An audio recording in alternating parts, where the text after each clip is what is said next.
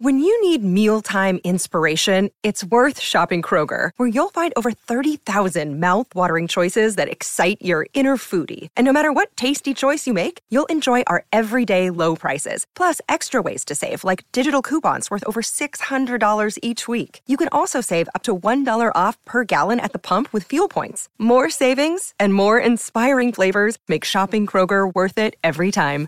Kroger, fresh for everyone. Fuel restrictions apply.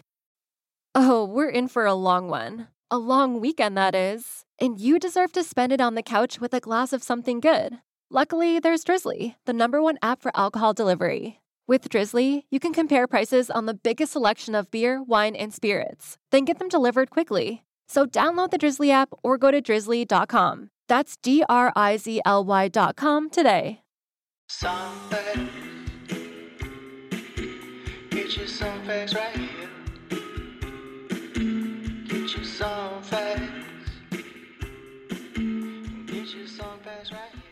Hello, hello, and welcome to Song Facts Podcast. My name is Corey O'Flanagan, and I am your host. Thank you so much for being here, wherever you are, wherever you're listening. We are glad to have you. Um, we are a podcast that is proudly in partnership with the Pantheon Podcast Network, pantheonpodcast.com. Head over there if you love all things music and podcasts, as you will get a load of information. We work hand in hand with the wonderful website songfacts.com. It's got the most amazing database and wealth of information about artists and music. For the story behind the song, go to songfacts.com. As always, if you like what you're hearing, subscribe, write a review, tell a friend. Just let us know if you are enjoying it. Even if there's any artists that you think that we should be talking to, feel free to reach out. Plenty of ways to reach us in the show notes, and we appreciate it all. All right, today we have an amazing artist to bring you once again.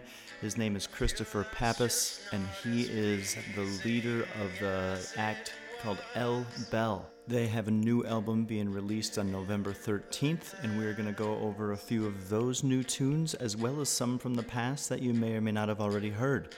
Christopher is really articulate when speaking about his music. He is a musical genius, if I might say, and it was such a pleasure to talk to him. So please enjoy Christopher Pappas.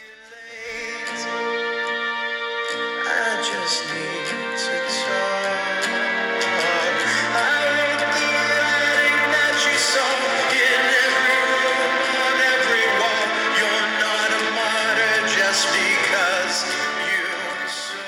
Okay, so we are here today with Christopher Pappas. Is that right? Pappas? Pappas, yeah. Pappas. I would, I'm from Wisconsin, so I would go as far as Pappas. But uh, Pappas. but uh, um, playing right now, kind of stage name, kind of performer name is El Bell, right? yeah. Okay. yeah. And um, awesome to be here with you. Thanks for joining us today on Song Facts. Oh, thank you, man. Absolutely. So I just kind of like to start from the beginning. Um, we were kind of talking pre-recording about your your dad's a musician. So what is what's your history with playing music? Sure, yeah. Um, I grew up in New Hampshire, uh, a really small town called, called Auburn. Um, we had a fairly big city, Manchester, New Hampshire. I think it, I think it's the biggest city in New Hampshire, uh, even bigger than the capital. And um, that was about say 20 minutes from our town. So we were able to go in the city, but my town, as it were, um, was very small. Didn't even have like a traffic light or in the town, very much Yeah. in the woods. Um, and uh, my dad, growing up, he had this acoustic trio named uh, Rasmuth. And um, Any deep cut Rasmith records out there? uh, no, no, they never made any records. They were always my my dad's um, relationship with music was always more bigger than a hobby because he was a professional musician before I was born. Yeah. Um, he was making money just living off playing music, but it was always a mix of covers and they'd splash in some originals okay. um, they weren't ever a band that like cut a record. Um, that was like my dad's relationship with music. And then when I when I was born, um, he was a biology teacher for most of my life until he Okay. retired.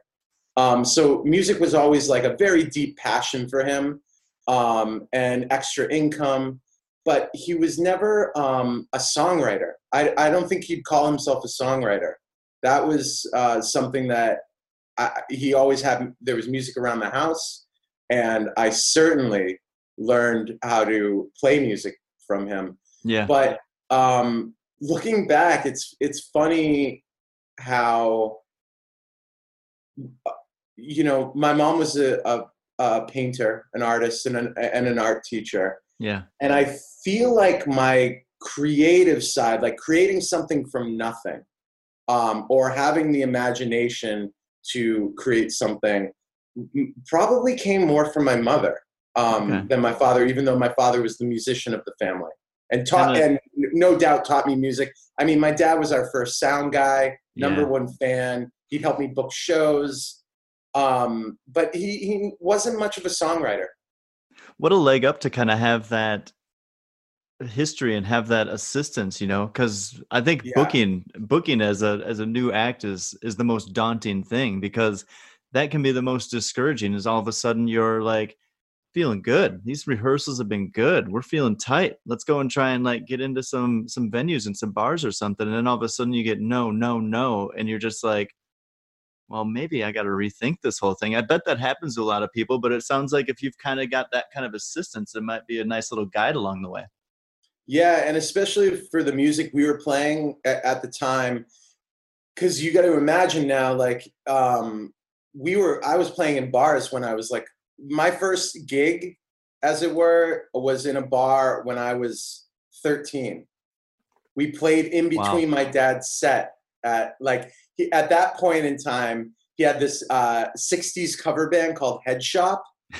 uh, they were a trip. They were awesome. He played bass in the band um, and there was this bar right um, uh, in the Manchester traffic circle. Mhm. Um, I remember um, near Lake Winnipesaukee, uh, not Winnipesaukee. I mean Lake Massabesic. Um, and uh, we were going to fact check those lakes anyway, so thanks. yeah, yeah, yeah. Like I I think it's a Chinese food restaurant now, but it used to be called Spats. This Okay. uh, this bar right at the traffic circle in Manchester, and um, and we played. Me and my buddy uh, Tim. Uh, we were in eighth grade, and it was our first gig, really. And we Wow. and we played three songs. They were all covers. Uh, there was a Nirvana tune in there, I believe. Um, a Stone Temple Pilots one, um, and I don't believe we did an original. Um, but uh, yeah, we just played in between his set, and it was the greatest freaking night of my life. I And can't imagine that buzz as an eighth grader. That'd just be an unbelievable thing. Incidentally, um, like I would say, it might have been that same weekend. My mother and I were in Home Depot, and we were walking in one of the aisles, and this guy comes up to me and is like, "Hey, weren't you the kid that played in Spats last night?" Oh no, the seed Yeah, was and- planted. yeah, uh, that uh, that is like if if the, if my life was like some sort of like comic book movie, that would be the origin story for sure. That's like amazing. I was just like my mom was like, "You you got bitten by the bug." That like the, the, the stars in your eyes. You were like, oh, "He he, he liked my music. He re- he remembers me." So, did that band progress in anything? That was one of my questions here. Is what were some of your first projects, kind of growing up? It's, I mean, it, it's you could just tell from listening that you've been playing music your whole life. It's just always been around you because you're. It sounds like you're producing all your records. You're playing most of the instruments on them. I would imagine. Yeah, and so i'm just kind of curious how you've you've got I, I would say it's a unique sound because it's not you can't really place it and uh, we're going to get into that a little bit down the road because that's something i want to talk about but um yeah what were what were some of those first projects that you worked through i mean it sounds like you were kind of into the grunge scene a little bit yeah, yeah, yeah, for sure. Like Nirvana, when I discovered that music, um, that grunge music, Nirvana, Sonic Youth, REM. Those Okay. were like my three big ones. cool um and so like i remember um finding like getting a copy of murmur rem's murmur and Yeah. i was like this is this is it for me. Like this is the pinnacle of songwriting. I love the melodies.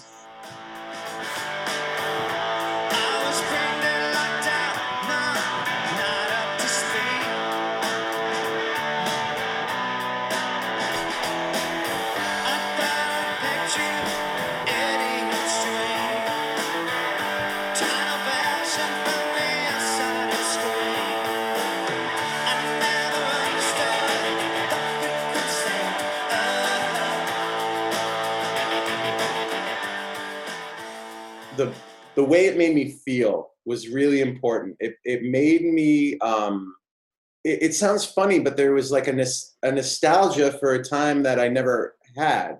I know what you it mean. felt you know what I mean? It felt like like the the the things they were singing about when I was a kid anyway, the things that they were singing about and the things that they felt I felt attached to um but I hadn't experienced those things yet. So it was almost like somebody singing about the big city, say, and it's like I can't wait to move there and be in the big apple or whatever. Like um similar to like when people see a movie and they see a location and they're like, Yeah. "Oh, I want to live there someday." These songs felt made me feel like there was like this like bigger life out there. And um and I think um th- those three bands really informed uh, they make up the bedrock of my influences still to this day. I think sure. that that makes a lot of sense to me because I was bit early on, and I have no. There's no one in my family that is down this road. Not many of my friends are, but I was bit by the Grateful Dead bug, and that Nice. takes me to a place that, I mean, I've been to shows. I never saw Jerry. I was too young for that, but I've, Mm. I, I just can, I can just go nonstop with that band, and um, so I know completely what you're talking about being taken somewhere because I've always had this fascination with the late 60s and 70s and that kind of that kind of idea of what was going on then what where where, where was all this creativity and new music coming from? So that makes that makes sense to me and I want to kind of jump back into this this idea that listening through your catalog to this point I find like it's pretty hard to to throw you into a genre. So you've got acoustic you've got synthy pop um, I've heard some stuff that's even getting a little bit harder. I think, especially on the new album, you're kind of getting into maybe even a little bit of uh, what would I even call this? Like, uh, like the Cars or something like that. Kind of like some eight. It's just a little bit grungier. It's just like your your guitar's getting a little dirtier or something like that. So, I'm just kind of curious um, why you obviously have vast musical interests. Is there anything specifically that you were leaning on as you were writing this new album? Well, this new album is really a product of the way I recorded it. For the first time ever, Mhm. I um, went into a studio and recorded with a band to tape. oh, really? Um, and so the process of doing that, I think, really informed the sound of it. Yeah. In more than just like, oh, we got that warm tape sound, but I mean, like, it's looser. Uh, there's a lot of space on this record. You can, it, it feels like a band playing in a room. And by nature, it's not perfect. I didn't get a chance to sit in my studio meticulously bring in a guitar just for 30 seconds and the back half of chorus B. You Yeah. know, it's it, I mean, it, it's very much nuts and bolts um, with very few overdubs. There's a- some songs that break that mold, hmm um, and there are some songs that I did in my studio. Um, but the the bulk of the record, and I think what really informed the sound of the record is the way we recorded it, and that was to just get a bottle of tequila, get Misty played on it, uh, Yeah. whom you've spoken to. Uh-huh. Uh, Rob um, Humphreys uh, is the drummer on it, great drummer. Uh, Zach Jones and Pierre De Reeder both play a little bass on it, and then Phil Krohnengold uh, plays guitar on it. yeah. And we just did a bunch of takes of each song and chose the best one. Did a few little overdubs, and then that's that's that. And so it's very raw to me. I I was listening to a lot of Guided by Voices. That was like the big, the big band. I don't know if you're familiar with them, No. but oh my lord, they're probably. If I had discovered them when I was a kid, they would have been the other pillar of my musical vocabulary. I'm Um, taking note. I will go listen.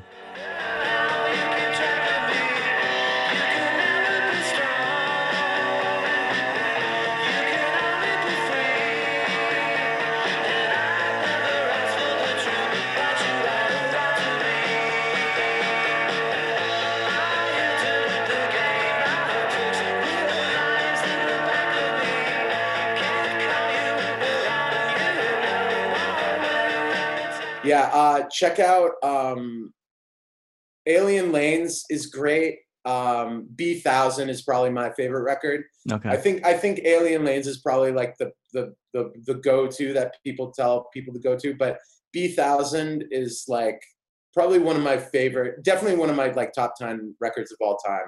cool. Um, and so I was I got into them about you know I was a super late comer, I guess five years ago. Yeah. Um, but they've been around since the early '90s, and um, and they are just incredible. Like, yeah.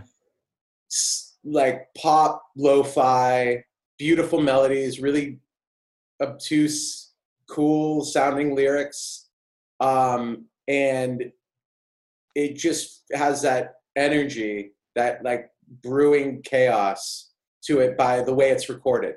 It's Okay. really lo-fi recordings and to me that that's part and parcel for why i love them i, I don't know why I, lo- I love records that sound like that um, and i never want to dispar- disparage from bands like um, you know just off the top of my head like air say or Yeah. um, Just someone who um, plays really clean, records really nice and clean. yeah records really with like high fidelity Yep. um uh, the, even if i love the songwriting there's just something to me about the trashy demo-y sounding recordings that attract me and i don't know why. I, I can't really say uh, other than it's just an aesthetic taste i have. Um, there's just something feels more maybe honest about it or true or or raw i guess.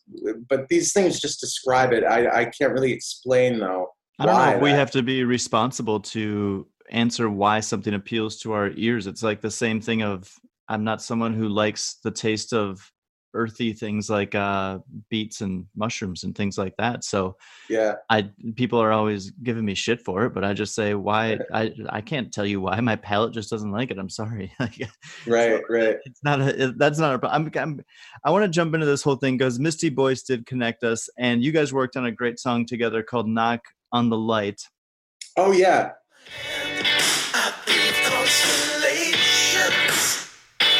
Oh no. But the conversation feels rather stale, rather stale. I went around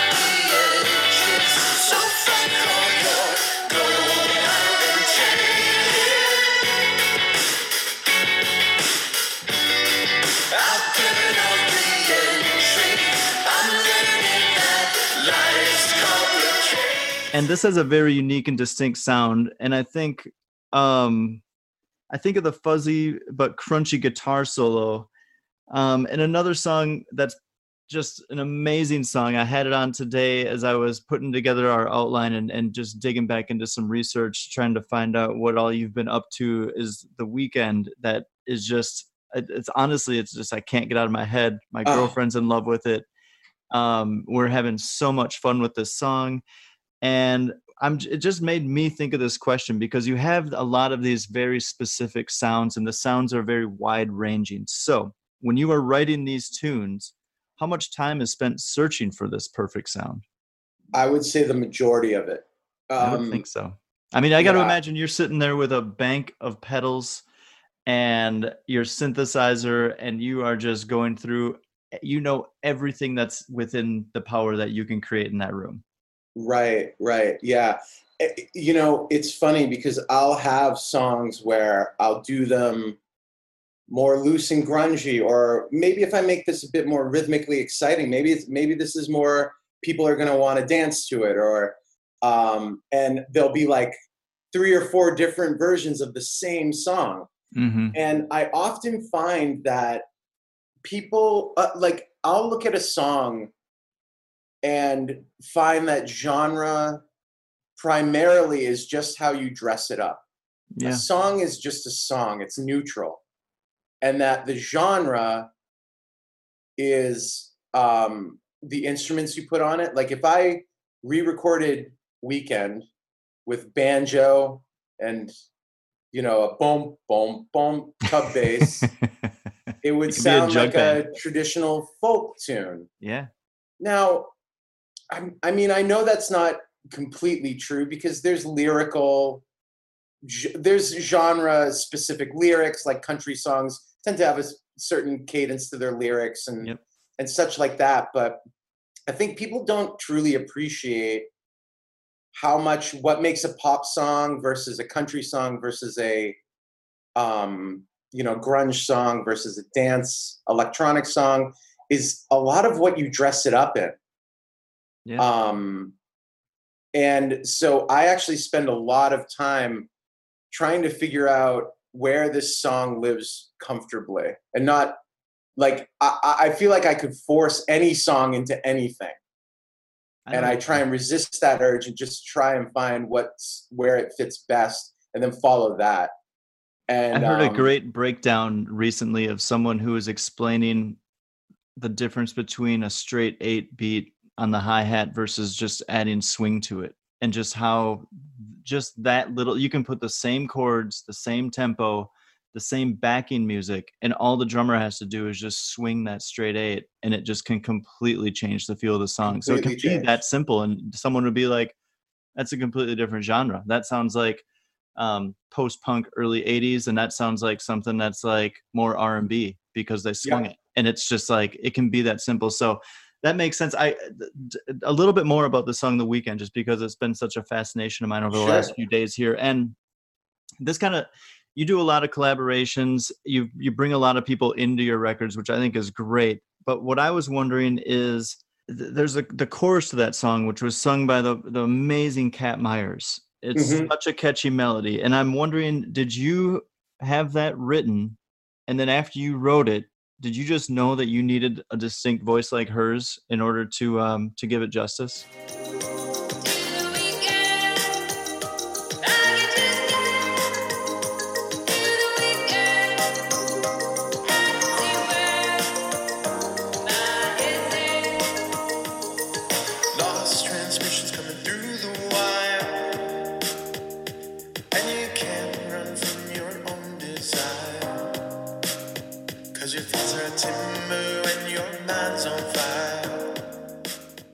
Yeah, yeah. So I yes, uh, that's exactly what happened. I sung the chorus myself because that's I, I when I'm writing, I try and take away all assumptions, Mhm. like uh, uh, and realize like never go on autopilot and never assume something is the way it is because that's just what you do. And so um, when I'm singing the chorus and I don't like my voice on it, I'm I just go, well, why would I be the one to sing it?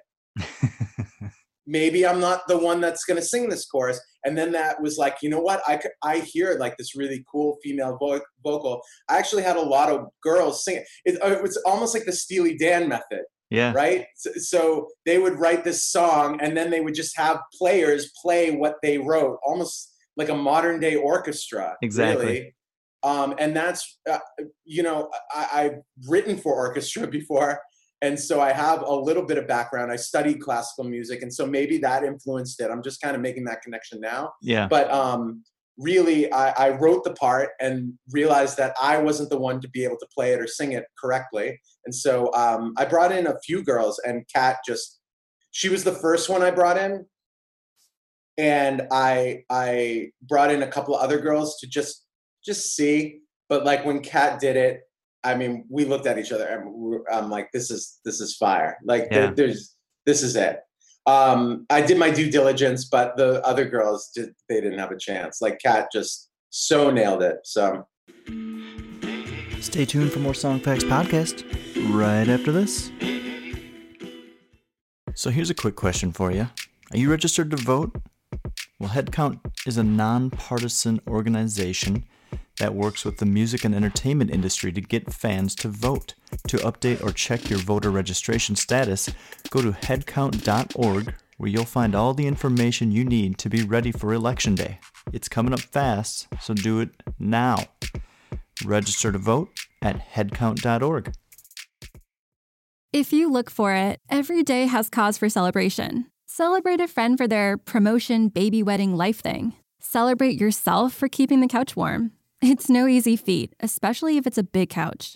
Or maybe you just want to celebrate living in 2023, where you can get beer, wine, and spirits delivered from Drizzly in under 60 minutes without leaving said couch. So download the Drizzly app or go to drizzly.com. That's D R I Z L Y.com and get your favorite drinks delivered today. Get your song here.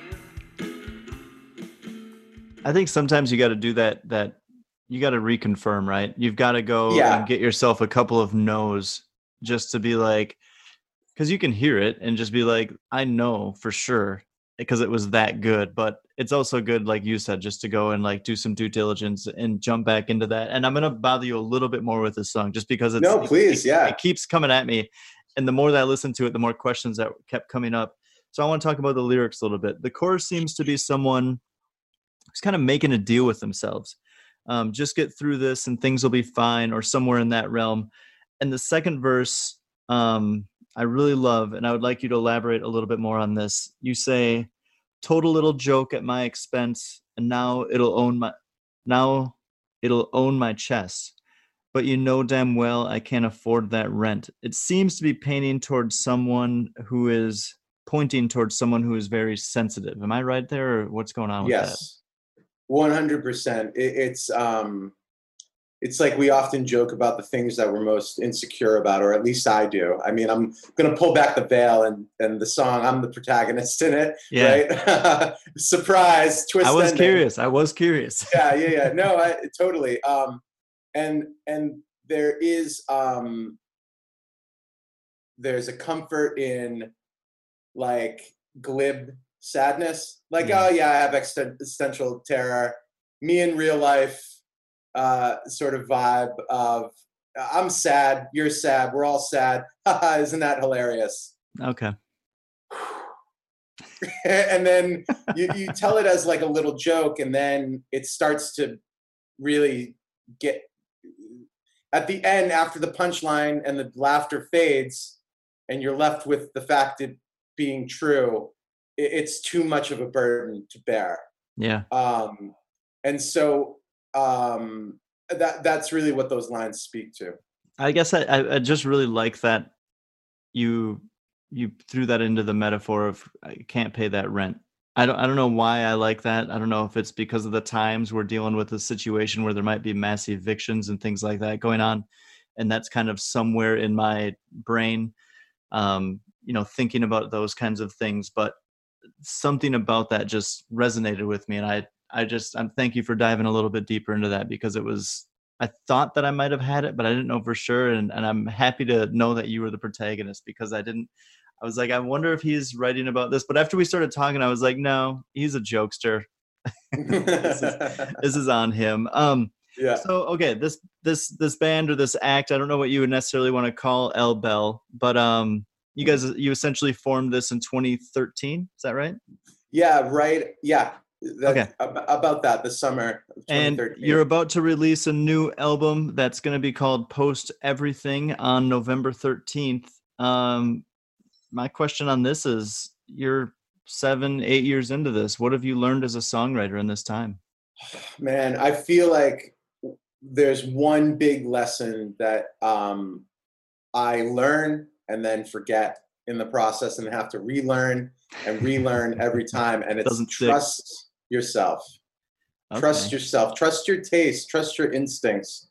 Follow follow those. It's it's a lesson that i keep that, that's the trick. It's not I, I i don't i don't feel like i've ever reached the summit of the mountain and and had like that ah one aha moment. It's that i have the aha moment over and over again just to maintain this uh this level of of of um of focus and and um and vision on the project yeah and Does it so bother it's always that- course correcting does it bother you that that keeps coming around or does it does it do you find gratitude in the fact that you keep being reminded I think I, I, I I find gratitude. I think that it's just necessary. It, I don't think life isn't linear. It's it's cyclical. It's it's um, chaotic. It's all these things at once. It's dynamic and Yep. it's ever changing. And I don't ever feel like it's a, like a video game, like achievement unlocked.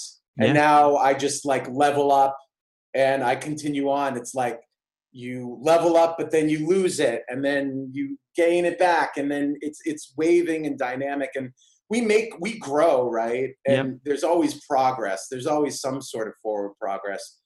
But um a lot of these big issues i just have accepted that i'm going to be it's a, always going to be a work in progress. Yeah. i'm always going to feel confident and proud and scared and excited and um happy with what i'm doing and absolutely hate it. And it's i i think part of maybe that's another thing I've learned just on a meta level is that like do, that's okay to Mhm. to be reminded or need the reminder Yeah. to like follow my taste.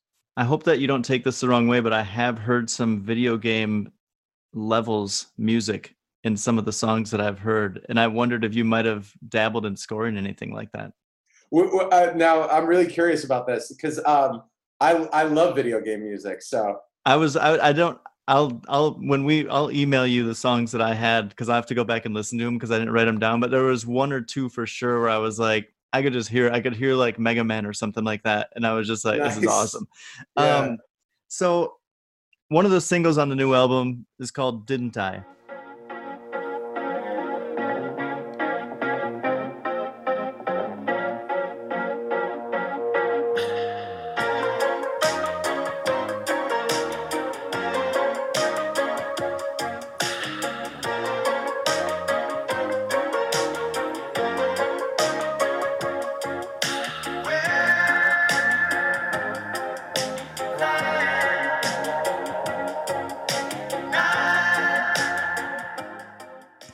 seems to be talking about trying to understand the feelings someone might be having for a person that they don't necessarily want.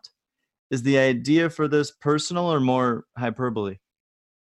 Um, it's a little bit of both. This song is very um, much like light and fun, and it's it's less. I would say that you're you're right that it's about not understanding why you like somebody or love somebody, as it were. Yeah. Um, but they're not fighting against it. There's a very much like, look, I don't know why I love you, I, but I do. So this is great, right?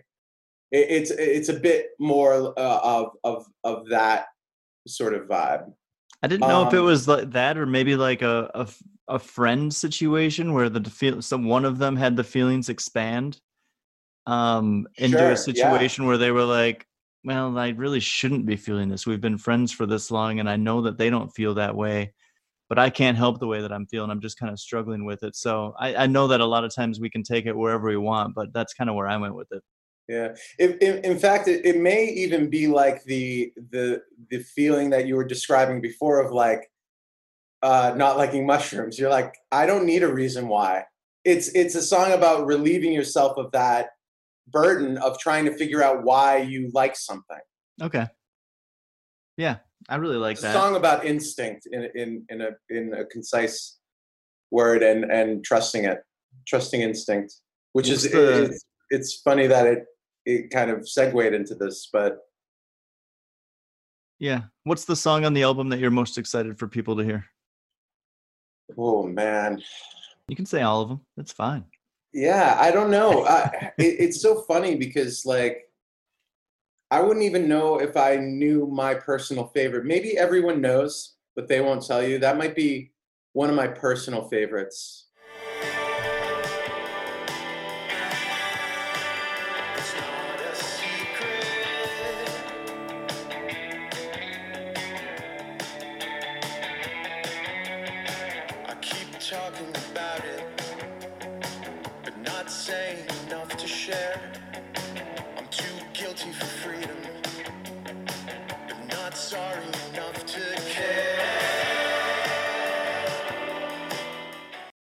I'd just be excited if I want people to hear their favorite song on it. I think You know, whatever fair. that may be. Why would you say that that everyone knows? I don't know. I I think that I I, I like Something about it that you're proud of, the lyrics and Yeah, and and it, it's just really short and sweet, and there's something about it that really um, feels feels like I was able to capture a lot of times recording is about being able to capture an idea accurately. And so I feel like I did that with that song. Like it sounds like the way I wanted it with um at the right length. And and that sounds funny because you you would assume that all the songs sound the way I wanted it. And that's true to a certain extent, but there's something that I captured in there that I'm I'm really stoked about. Yeah, but there is something to having a lick or a, a melody or something like that and never really finding the right structure to surround it with. Right. So when you can really hit on all cylinders that you want and you've got the beat, you've got the melody, you've got the lyric and it's all feeling really good and tight. I don't know if that happens 100% of the time. I think that it's unreasonable to think that every song on every record that is ever produced is that there's no compromises. And so Right. um, I, I like that kind of aspect of like, yeah, I, I hit it here and I'm I'm proud of that. So there's no Yeah. problem saying that. There's Um, an earnestness to it too that I, I find that I, I like because I think earnestness is typically frowned upon nowadays in Yeah. general. I can see that. I'm curious about some of the um, other work that you've done because as I as I started finding a little some write ups on you and stuff, I I saw that besides pumping out a ton of original music, which is you've done at an insane rate. Wasn't your first your first release a double album? Yeah. Yeah. So you've just I mean you've just you you're obviously very creative and and don't have any shortage of of ideas coming out of you, but you've you've transitioned a little bit and um, you've also composed an award-winning musical. So I'm really curious, what can you tell us about that different style of writing and song formation? Um, that so I yeah I wrote a musical with my friend, a college buddy of mine, and um, and it was completely silly. Um, it's it's a comedy, and that approaching that I, I approached that writing the music for that as uh, more of a comedian. Okay. um all the songs do the boom chick mute it was my impression of making fun of musicals. Essentially. Um and so it, a lot of it came from that lens through or through that lens. A lot of the writing was through that lens. So it's very silly it's very campy but per like making fun of that so in a way yeah. I know what you mean. So did because you were taking it from more of a I don't know, satire angle, do you think that that alleviated some of the pressure of oh yeah I'm venturing into something that is completely foreign to me? Uh yeah, one hundred percent. Yeah, it would be funny. We'd be in meetings with like the producer, like because my my partner, his name's Justin Moran, great, brilliant writer. Um, we're actually working on another project together, uh, which is a horror movie, which incidentally, Standing Room Only comes from. So we're writing another horror musical together, um, and Standing Room Only is one of the tracks on it. Um, but so he's versed in musicals. He he knows he comes from that world, and we'd be in meetings with the producer, and they'd mention, yeah, oh yeah, like the ending of some musical, and I'd be like, I've never seen that musical. I'm sorry, like you've never seen like I've never seen Grease. Like I'm not a musical guy. Like somebody Okay. showed me a clip from Grease. I'm like, this sucks. Why do people like this? Like, it's God, this it's a slippery slope. All of a sudden, you're going to be three seasons deep into Glee, and you're going to have no idea what you've been doing all weekend. oh man but I, I just can't i can't get over the like it, it's hard for me to find a musical i like and so making fun of it felt really fun Yeah, I can Um, imagine that. yeah. Do you think that um, do you think that lyrically, do you think you were more focused on the lyrics or the the melody and the music with it? I'm curious the melody and the music because justin would write a lot of the lyrics Okay. because they they tend to weave from the script. That's not to say that um like it was very collaborative. Like I was writing some of the jokes in the script, and he'd write some of like like he'd have sometimes a melody. He's not a musician. He doesn't know how to play any instruments, but he, he can sing. Yeah. And so sometimes he'd be like, no, can it be like this, like ba ba ba ba, and then it goes high, and I'm like, oh, I think I get what you mean, and I'd be on the piano and Yep. stuff like that. So it was very collaborative. So everybody kind of wrote everything, um, but I primarily wrote the music and maybe like half of the lyrics, and he primarily wrote the script and and the um, uh, the book, as they say. Okay, cool. Well, I'm excited to see what's next because obviously, the more that you do it, the more you develop. So this horror movie is probably going to be a uh, an interesting project. Okay, so I want to jump into these these big three questions. Two of them, you know, one of them I've just thought of as we've been talking. Nice. And um, so the first one, if you had to listen to one band the rest of your life, who would that be? Probably REM.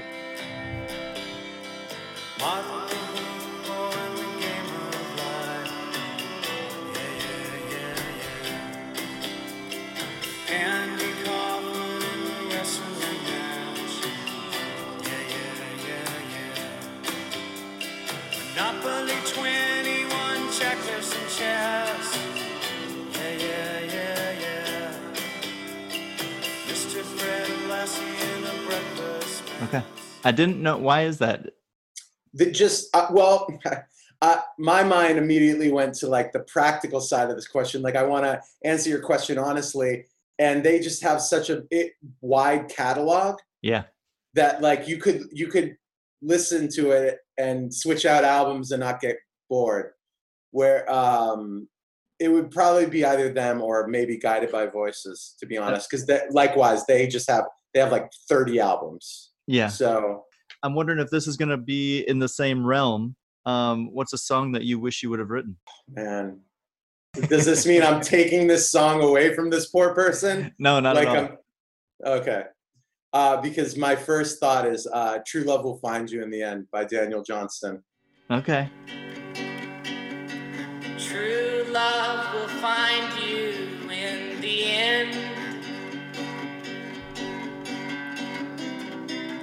You'll find out just who was your friend. Don't be sad, I know you will. That that song might be one of my favorite songs of all time. I don't think Um, enough people know about him. I'm so happy you said that so that I can put a little piece of his music in there. Um, Oh, dive God, into he's- that a little bit. Why? Why is that? Um, I think it goes back to my love for lo-fi recording and all that. Daniel Johnston is one of my biggest influences as a songwriter. I, I I've seen him or I saw him. Unfortunately, he passed away. hmm but um, I saw him before he was he he died. I was lucky enough to see him about four, I think four times, Wow. um, and I actually met him once. Um, and there is just there is no from inspiration and what he's feeling to the audience is a direct line and it's short and it's sharp and it and it just sticks in you. There's nothing there's no filter in between. Um it just feels like such pure songwriting.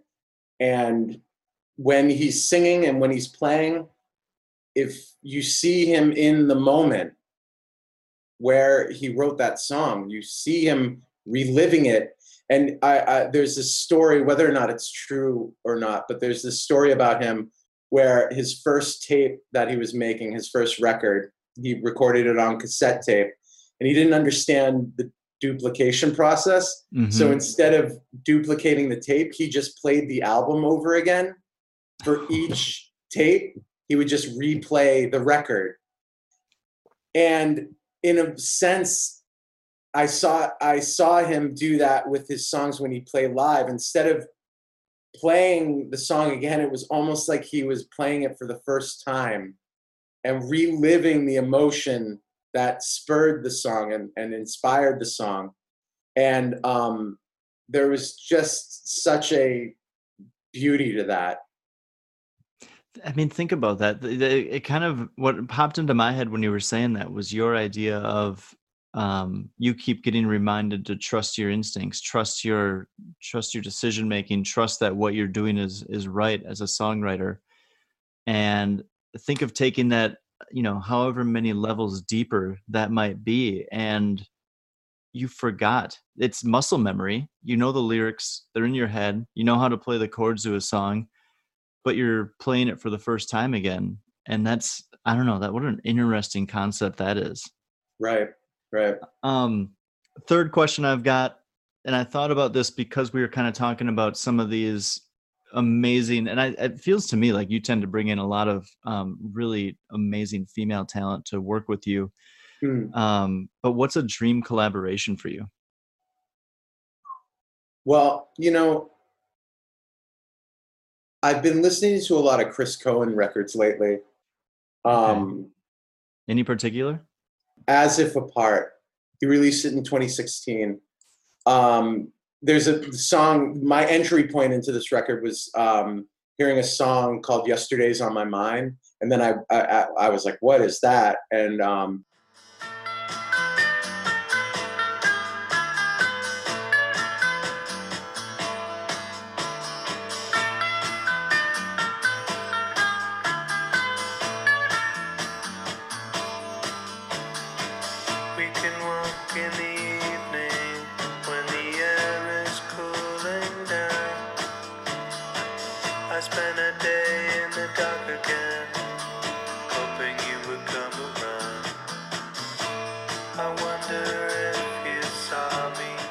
was always a real big um, Deerhoof fan. He was from that band Deerhoof.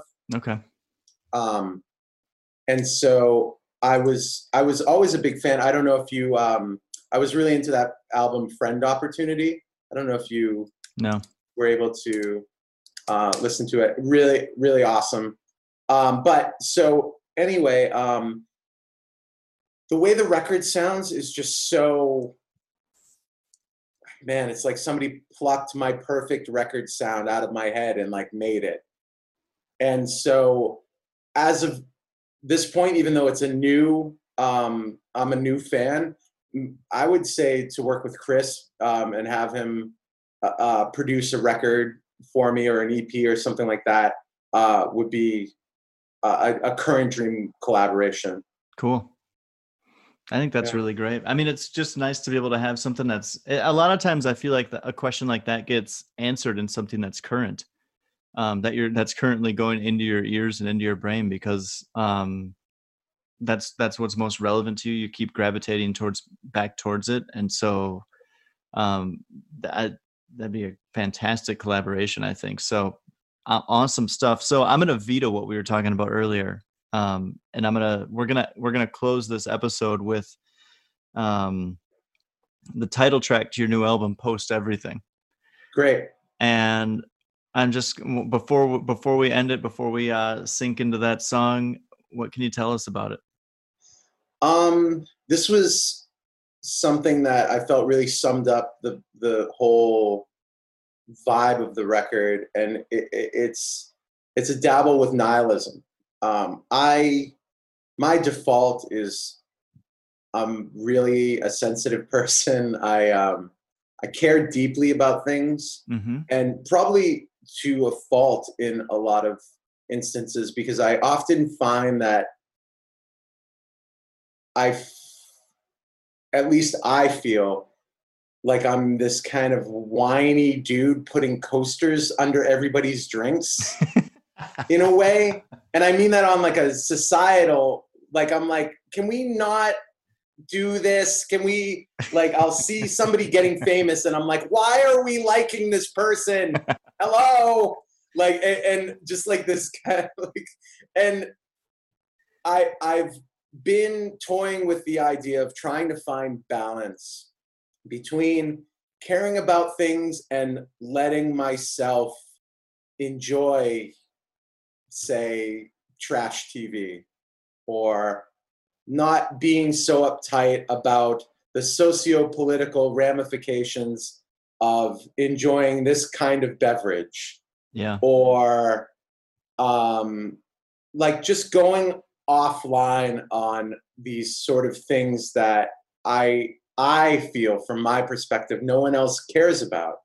And then you sort of become the guy that's like, you know, you shouldn't do that because it hurts this, and you shouldn't enjoy that uh, art because uh, they said some stuff in the past that wasn't really um, good, and and you end up like policing everybody. I felt like I was policing everybody all the time. I I'm really appreciative for you to open up like that and just kind of give us a little bit of insight and a glimpse and this whole thing. I've really enjoyed this conversation. I hope that you have too. Right on, Um, man. I we're have. gonna I'm, I'm really excited about the release of this album i'm fortunate to enough to have heard a handful of tracks in the next couple of days i'm sure i'll listen to the rest so thank you for doing that and um, I, I wish you nothing but the most success and i really hope that um, sometime down the road we can do this again Right on, man. Likewise. Uh, stay safe and healthy and sane out there. All right. Big, big thank you to Christopher for spending some time with us and going into depth on some of the tunes off of this new album for us, as well as some from the past. And I always find it so interesting to get an idea of the influences that people are listening to as they're writing an album and going deeper into their past with music to kind of see where where they got to where they are today. Always good stuff, and, and I feel like he explained it very well and, and opened up nicely. So thank you again. Very grateful for that. Here is his new tune off of the new album. This is the title track. Album is dropping November 13th, so please enjoy. Post everything.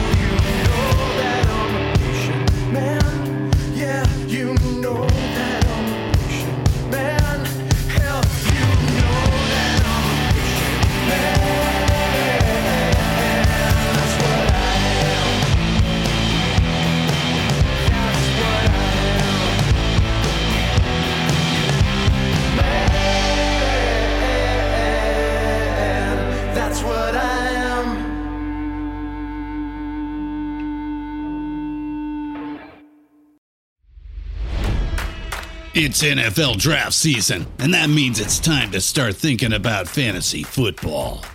FantasyPoints.com features industry leading experts and prognosticators using proprietary hand charted data to help you score more fantasy points. FantasyPoints.com is the place to go for whatever kind of fantasy football you play. Whether you play fantasy football, daily fantasy sports, or do a little bit of everything, Fantasy Points has the meticulously researched content to guide you to victory.